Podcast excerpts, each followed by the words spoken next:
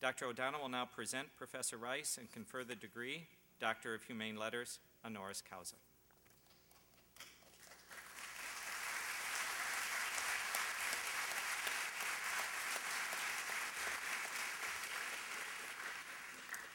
Thank you, Dr. Snyder.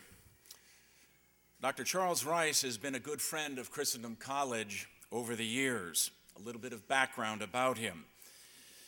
Charles E. Rice is professor emeritus at the University of Notre Dame Law School. His area of specializations are constitutional law and jurisprudence. He currently is teaching a course entitled Law and Morality at Notre Dame. I'm sure it has nothing to do with student life. That's okay to laugh at that, isn't it? All right. Dr. Rice was born in 1931. That's before Benny Goodman. He received the BA degree from the College of the Holy Cross, the JD from Boston College Law School, and his JSD from New York State University. He served in the United States Marine Corps and is a lieutenant colonel in the Marine Corps Reserve, retired. He practiced law in New York City, taught at New York University Law School, and also Fordham Law School. He joined the Faculty of Law at Notre Dame in 1969, that year of social chaos. He served for eight years as state vice chairman of the New York State Conservative Party. From 1981 to 1993, Dr. Rice was a member of the Education Appeal Board of the United States Department of Education. He has served as a consultant to the U.S. Commission on Civil Rights and to various congressional committees on constitutional issues. And he is the editor of the American Journal of Jurisprudence. He has a 13 part series which is still showing on EWTN entitled The Good Code, The Natural Law, and it is available through EWTN. Among his books, he has written Freedom of Association, published by New York University Press, The Supreme Court and Public Prayer, published by Fordham University Press, The Vanishing Right to Live, an appeal for a renewed reverence for life, Authority and Rebellion, the case for orthodoxy in the Catholic Church, Beyond Abortion, the theory and practice of the secular state, No Exception, a pro life imperative. 50 questions on the natural law, what it is and why we need it. And the winning side, questions on living the culture of life. His latest books, the first one, Where Did I Come From? Where Am I Going? How Do I Get There? Charlie, it sounds like a visit to Front Royal, but uh, he co authored that with Dr. Teresa Farnan. And most recently, which is doing very well, very important work, What Happened to Notre Dame? Those last two books were published by St. Augustine Press in 2009, and it makes for a great read. I encourage all of you to pick up a copy. He has also published many articles in numerous scholarly publications on a wide variety of topics. He has also authored numerous briefs in the United States Supreme Court and for other courts on constitutional issues. And I have to mention this for the sake of Father Guy. Dr. Rice is also the faculty advisor and assistant coach of the Notre Dame Boxing Club. So perhaps after commencement, the two of you might get together for a little demonstration, perhaps. He has been a member for many years of the Christendom College Advisory Board. He and his wife Mary have 10 children and reside in Indiana. During the dark days and chaotic days of the 60s and 70s, he has stood tall as a beacon of light and fidelity in our church and society. We are deeply honored to have him with us here today. By virtue of the authority vested in me by the Board of Directors and the Commonwealth of Virginia, I confer upon Charles E. Rice the degree Doctor of Humane Letters honoris causa with all the rights honors, and privileges pertaining to that dignity, since he has completed and fulfilled in singular fashion all the statutory requirements, in testimony of which these letters are given under the seal of the college and the signatures of the President and Vice President for Academic Affairs, given at Christendom College in Front Royal on the 15th day of May in the year of our Lord 2010.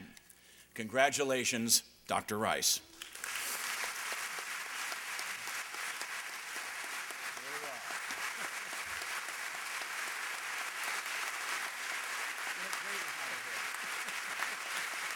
Get this out of your way. They're all yours.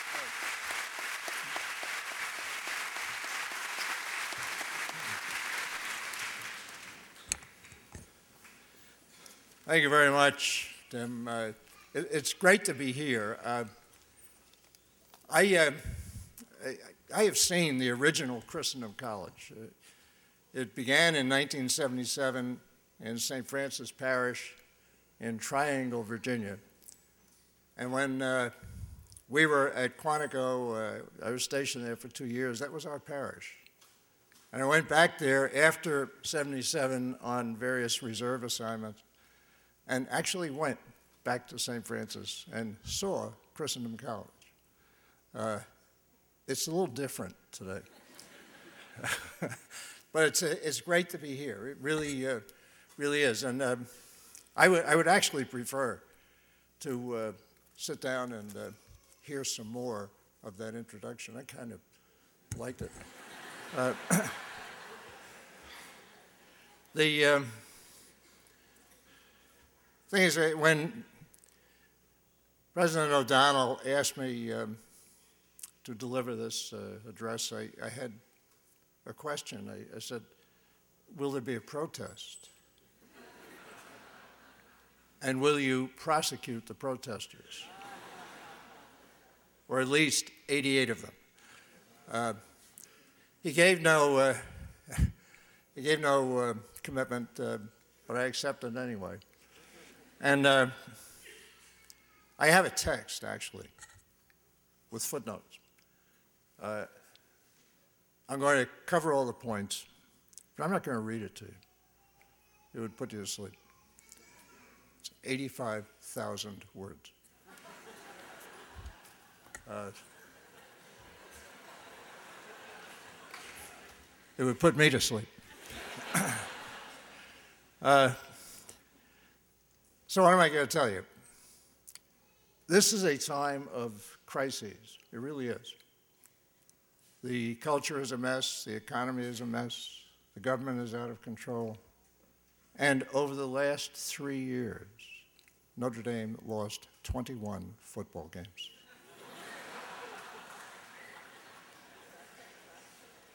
so, uh,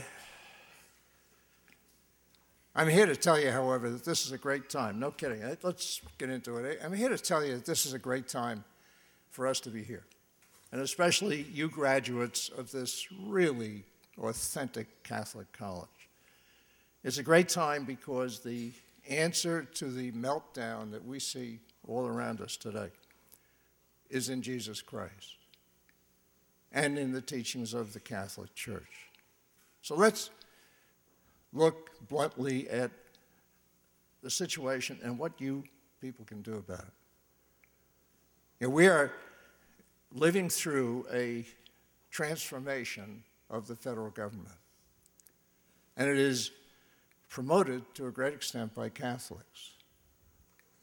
It's a transformation where a one party government, the leader of which uh, was elected with 54% of the Catholic vote, is changing uh, our free economy and limited government into a centralized command state of potentially unlimited jurisdiction.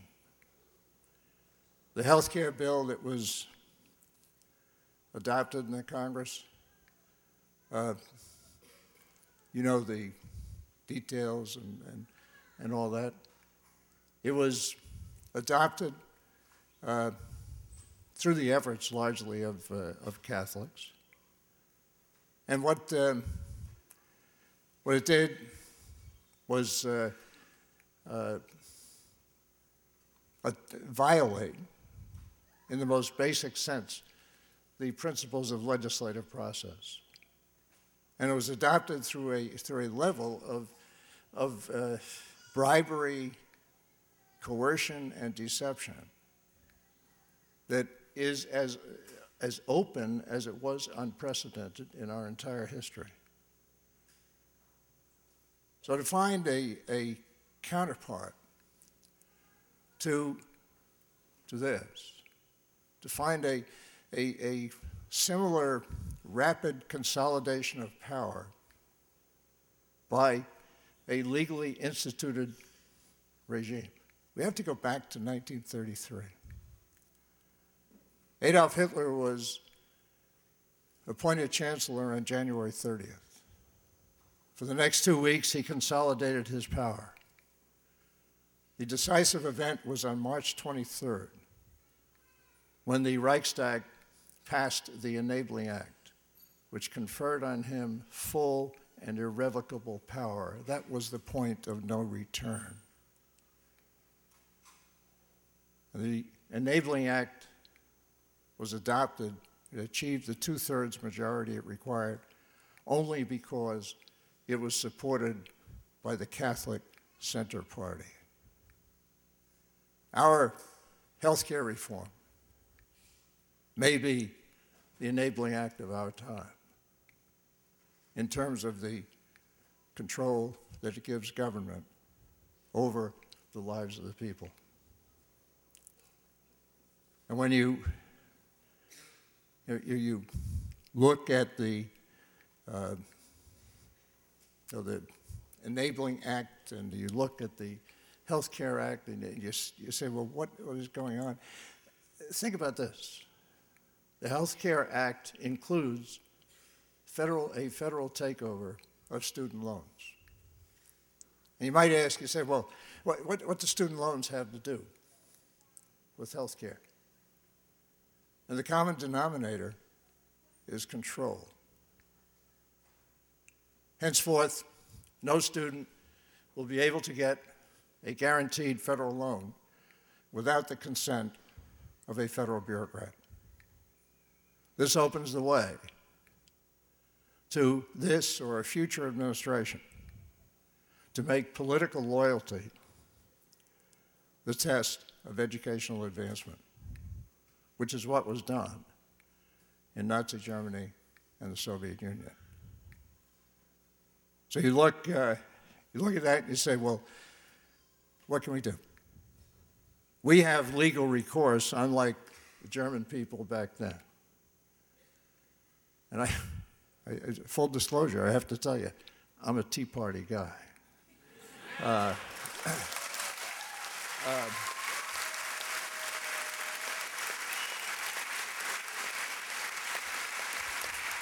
I've, I've been there, done that, and I'm going to do it again. Uh, and it, it, it may be that, that this November, the reaction will dislodge the congressional wing of our ruling elites. But that reaction is going to be just temporary unless it goes to the root of the problem. And the root of the problem is not economic, and it's not politics. Do you know the derivation of the word politics? Do you know what it is? It's easy. Poly means many. Ticks are little blood sucking creatures. Ah. But, but the problem is religious. I mean, Father Eisenhower, said a while ago, he said the social crisis occurs when we elect immoral people to rule over us. And the reason we elect immoral people is that voters have lost the moral bearing to elect moral people. So that the uh, uh, immoral lifestyles produce immoral leaders. And he said the remedy is a return to God, it's conversion. And he's right. And we have to, we have the Constitution, and we, we, we you know, we, rightly insist on returning to the principles of the Constitution. But let's understand no Constitution can survive the disappearance of the morality that produced it. In 2000, 2001, John Paul was in Kazakhstan 13 days after 9 11. And he told the leaders of that Islamic Republic, he warned them against what he called a slavish conformity to Western culture. He said, They have great scientific advancement, but they are morally, spiritually, and humanly impoverished because of the fatal attempt to secure the good of humanity by repudiating God, the supreme good. And when we, you know, we, we look at the uh, culture that you people are going into, it's a culture that, in, in which the intentional infliction of death on the innocent is widely regarded as an optional problem solving technique. Columbine set a precedent. If you don't like your schoolmates, your fellow employees, or IRS agents, you blow them away. Abortion is the classic example of the execution of the innocent as a problem solving technique. And we're talking about a situation where Terri Schiavo is this remarkable case. Well, that happens every day. It happens every day whenever, without public notice, whenever the family and the caregivers agree to withhold food and water because it would be better for the patient to have death with dignity. And this is uh, the culture in which uh, you're moving. And the thing is that there's, there's no mystery about it.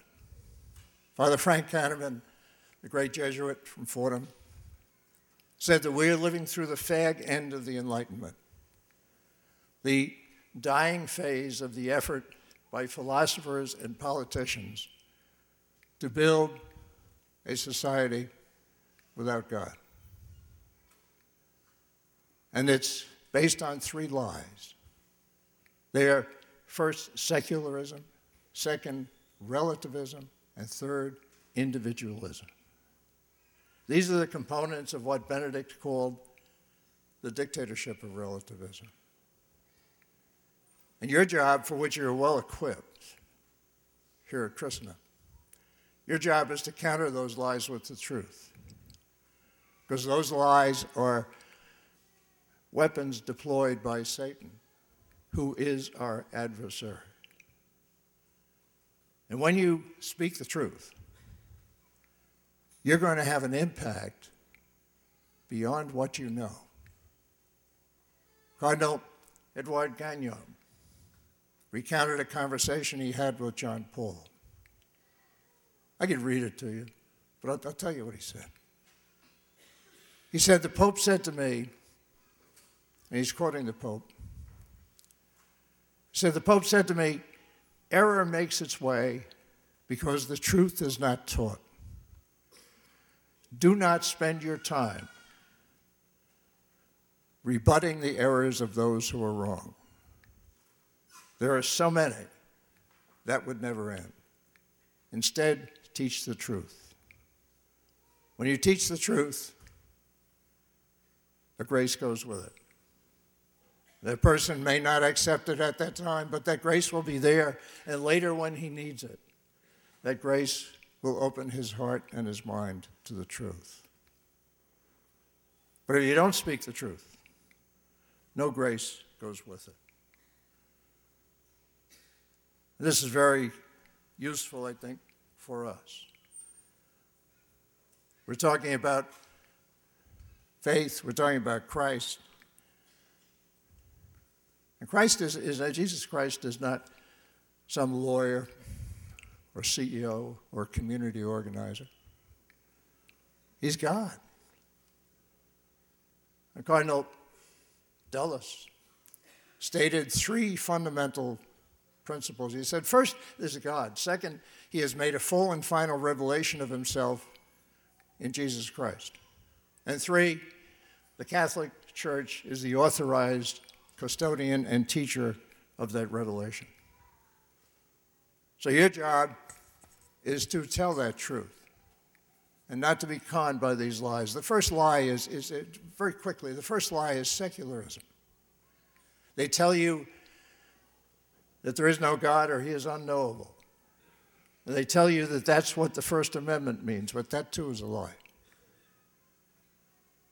On September 24th and 25th, 1789, I remember it well.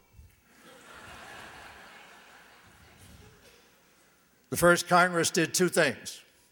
They adopted the First Amendment and they called on the President to proclaim a national day of prayer, President Washington did so. And the purpose of the First Amendment was to maintain federal government neutrality among sects while preserving the ability of federal and state governments not only to affirm the existence of God, but also to pray. Our Supreme Court now has changed that to require a bogus neutrality, an impossible neutrality between theism and non theism. Justice Brennan accurately stated what is still the Supreme Court position when he said, The words unto God don't have to come out of the Pledge of Allegiance because they may merely mean that this nation was believed to have been founded under God. The suspension of, gov- of judgment on the existence of God is, is a, an establishment of an agnostic secularism. And you know what it's based on? It's based on the idea that any affirmations of God are non rational. And that's, that's a lie. The existence of God is not self evident, but it's unreasonable, it's stupid not to believe that there was an eternal being that always existed and had no beginning. That's God. The alternative is that there was a time when there was nothing. I want you to think about this, and this will blow your mind. You walk around, don't get hit by a truck while you're doing it, but you, think about it. Imagine, if you can, a time when there was absolutely nothing. And if there was a time when there was absolutely nothing, there couldn't be anything. How many in here have seen The Sound of Music? Yeah, all right, all right. You remember that scene down by the lake where the guy proposes to Julie Andrews? Right? And she thinks that's pretty neat. And she breaks into song. All right? What did she sing? Climactic scene of the whole movie. What, what did she say? Yeah, she, she said, How is this happening to me?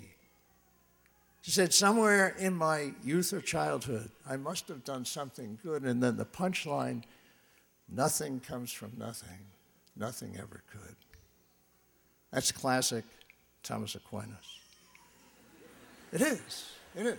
I, uh, and I, I, have to, I have to confess, I, uh, uh, I like to cite Aquinas and, and refer to him.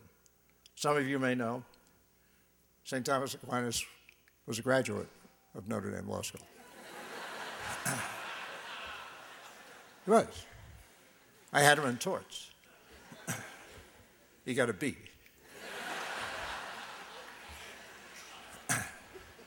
but uh, listen, don't let them con you, all right? The only basis, why do you have rights against the state? The only basis for transcendent rights against the state is the creation of the immortal human being in the image and likeness of God. Every state that has ever existed has gone out of business or will go out of business. Every human being who has ever been conceived will live forever. That's the basis for transcendent rights. The person does not exist for the state, the state exists for the person and for the family. The second lie of Satan here is relativism. The statement that all things are, relative is absurd because that statement must also be relative. And the jurisprudence of relativism is legal positivism, where there's no higher standard than the law, where all that it takes for a law to be valid is that it be enacted by the, the prescribed procedure and be effective. Hans Kelsen, the leading legal positivist of the 20th century, was an honest guy. After the Second World War, he said Auschwitz and the Soviet Gulag were valid law. He could not criticize them as being unjust because he said, and I quote, justice is an irrational ideal. He thought justice was the basis for democracy. John Paul set him straight. He said, no. If there's no acknowledged transcendent morality, then it all becomes a question of power, and relativism leads to totalitarianism. And that's true. And you're going to be under pressure to be a relativist, to lie, to cheat, to steal. You know from Veritatis Splendor and from common sense that the negative prohibitions of the commandments, which are specifications of the natural law, allow no exceptions. But you're going to pay a price for your fidelity. Let me tell you a story. Captain James Mulligan from Virginia was shot down in Vietnam in 1966. He spent seven years in the Hanoi Hilton, half of them in solitary confinement. For a time, he was the cellmate of future Senator Jeremiah Denton. And he and his fellow prisoners were severely and often tortured to make him betray his fellow prisoners or his country. And under torture, he composed a prayer. He, had, he, he kept himself going throughout the whole ordeal by prayer, especially the rosary. And under torture, he breathed this prayer, which we ought to make our own.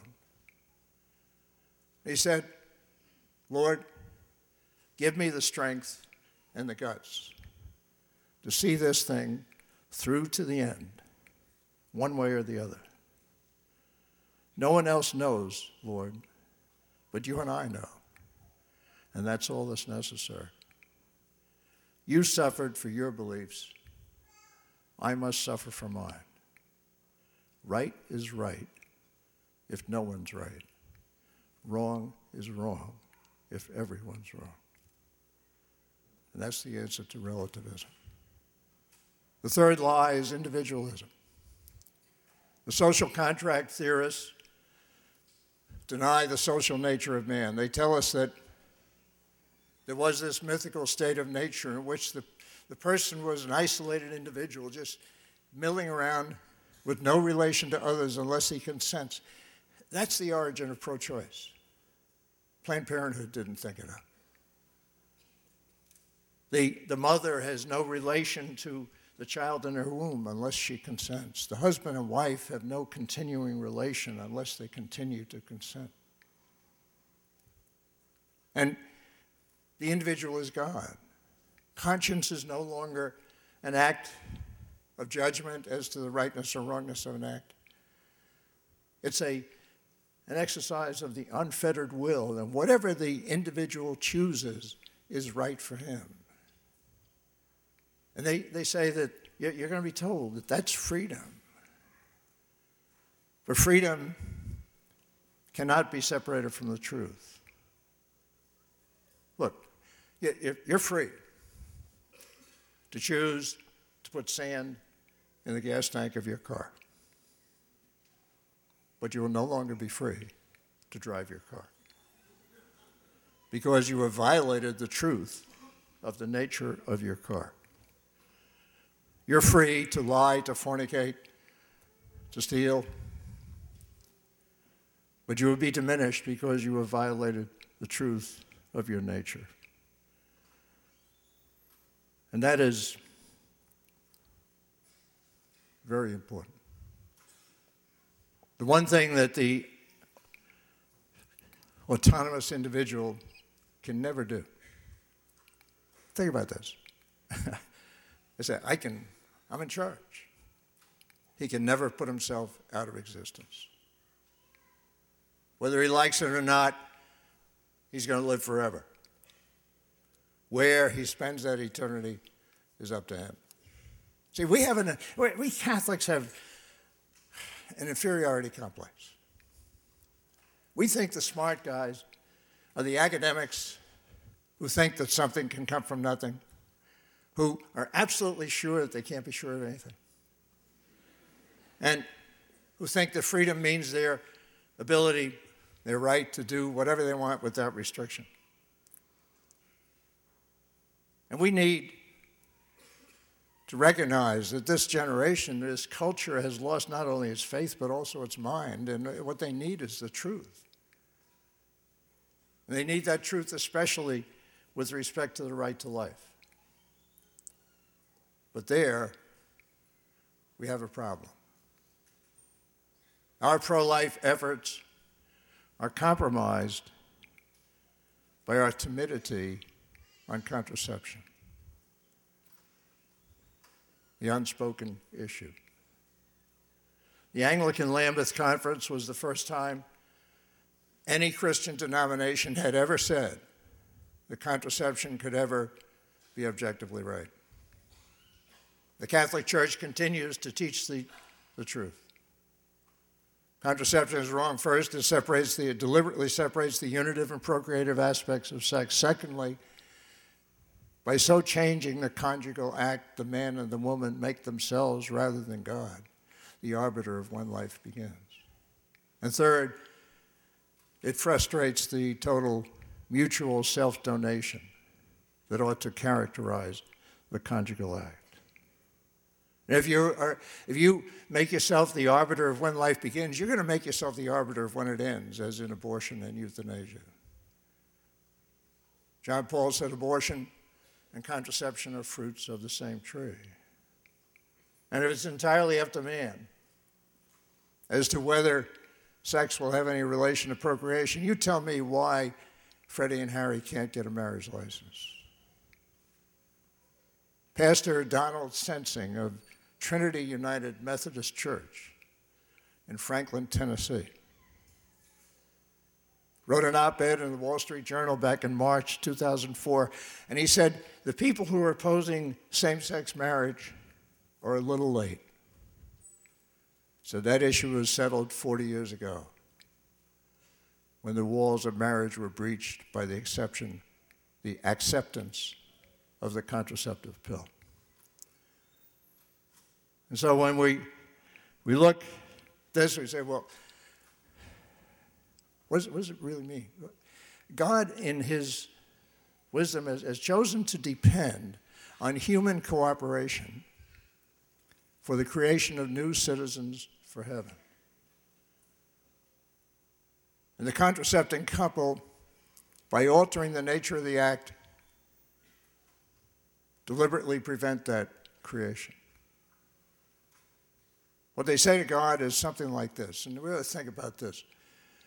They say, Look, God, for all we know, it may be your will that from this act of ours, a new person will come into existence who will live forever. For all we know, that may be your will, and we won't let you do it. That's awesome. That's why John Paul said contraception is so profoundly wrong as never to be justified. He said to think or say the contrary is equivalent to maintaining that in some situations is lawful to deny that God is God. Catholics practice contraception at the same rate as everybody else. And parishes and schools are closing all over the country to, to, in great numbers because of the lack of students and parishioners. And a fair response would be re- respectfully to say, Most Reverend Bishop or Father, you would not have this problem if you and your predecessors over the past four decades and still today had done your job of educating your people as to the evil of contraception and as to the entire positive teaching of the church on marriage and the gift of life. Uh,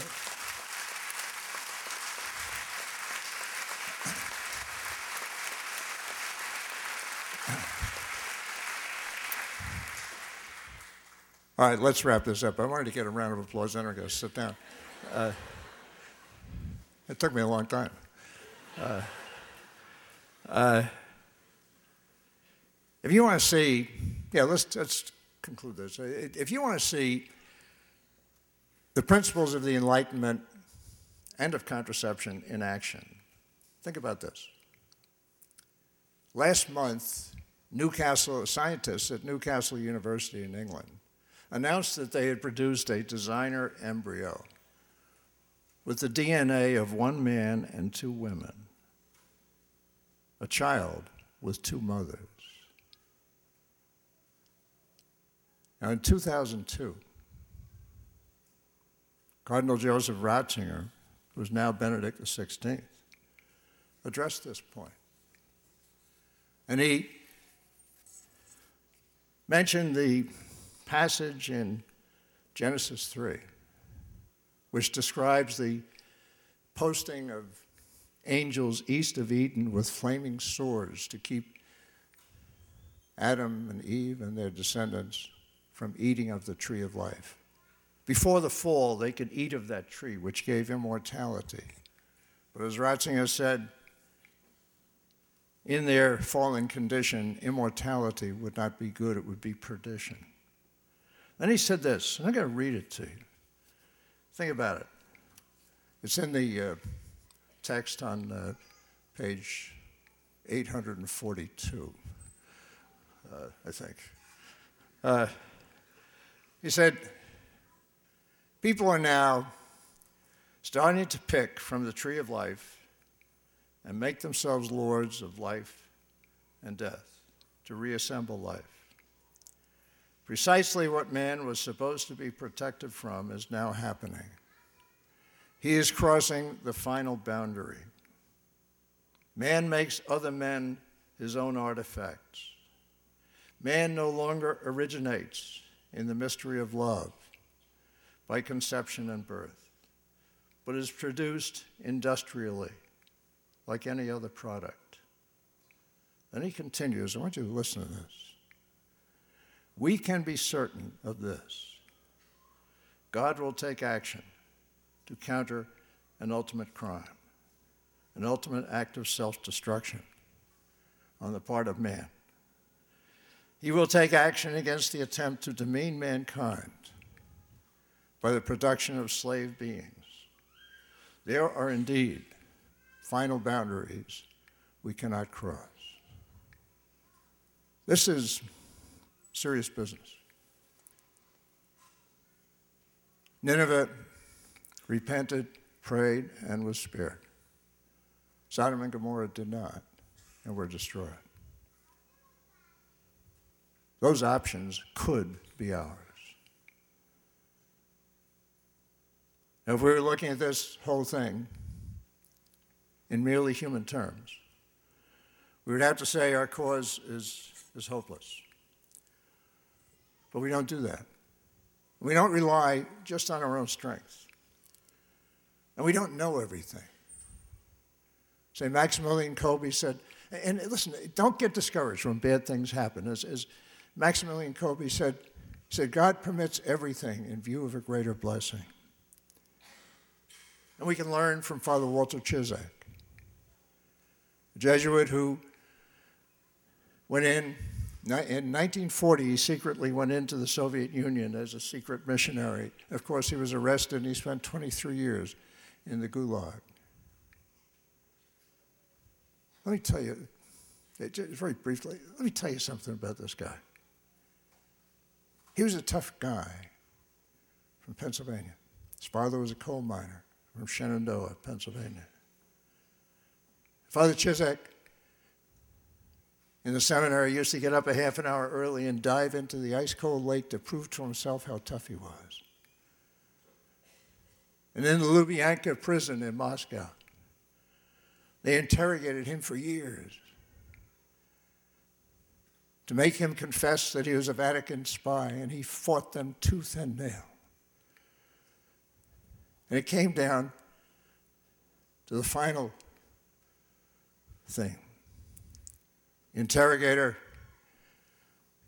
slid the confession over the table to him and said, Sign or die. And Father Ciszek caved. He signed every document they put in front of him without even reading them. And he got back to his cell and he was crushed. And he, he was ashamed. He thought, how did this happen? And he had what he later described as a moment of conversion. What it was that he realized that he failed because he relied on Walter Ciszek instead of Christ. And he had that moment of conversion. He was totally at peace. And that later on, they, they handed him another document to sign to agree to become a Soviet spy within the church. And he just smiled and he said no. And they didn't kill him, they sent him to the labor camps. But what we can learn from him, his cause for canonization is underway, but what, what we can learn from him is the importance of trust, and actually, more important, uh, prayer and faith. He said, What, what God wants, this, this, think about this. What God wants is an act of total trust, demanding absolute faith. Faith in His existence, in His providence, in His concern for the minutest detail, in His power sustaining me, and in His love protecting me.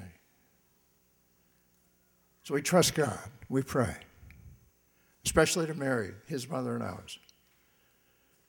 You know, at Lepanto, the odds were so great against the Christian fleet that Las Vegas would have taken that bet off the boards. But they prayed the rosary and she gave them the victory. So we are in a great time. It's a great time for you to be coming out of this great college.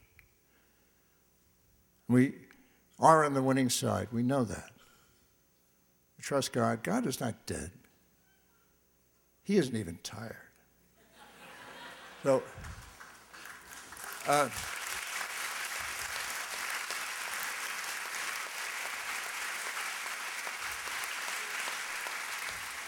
I, I just want to thank you for the uh, privilege of being with you today. And uh, uh, just want to say God bless you, your families, and Christendom College. And God bless the United States of America. Thank you.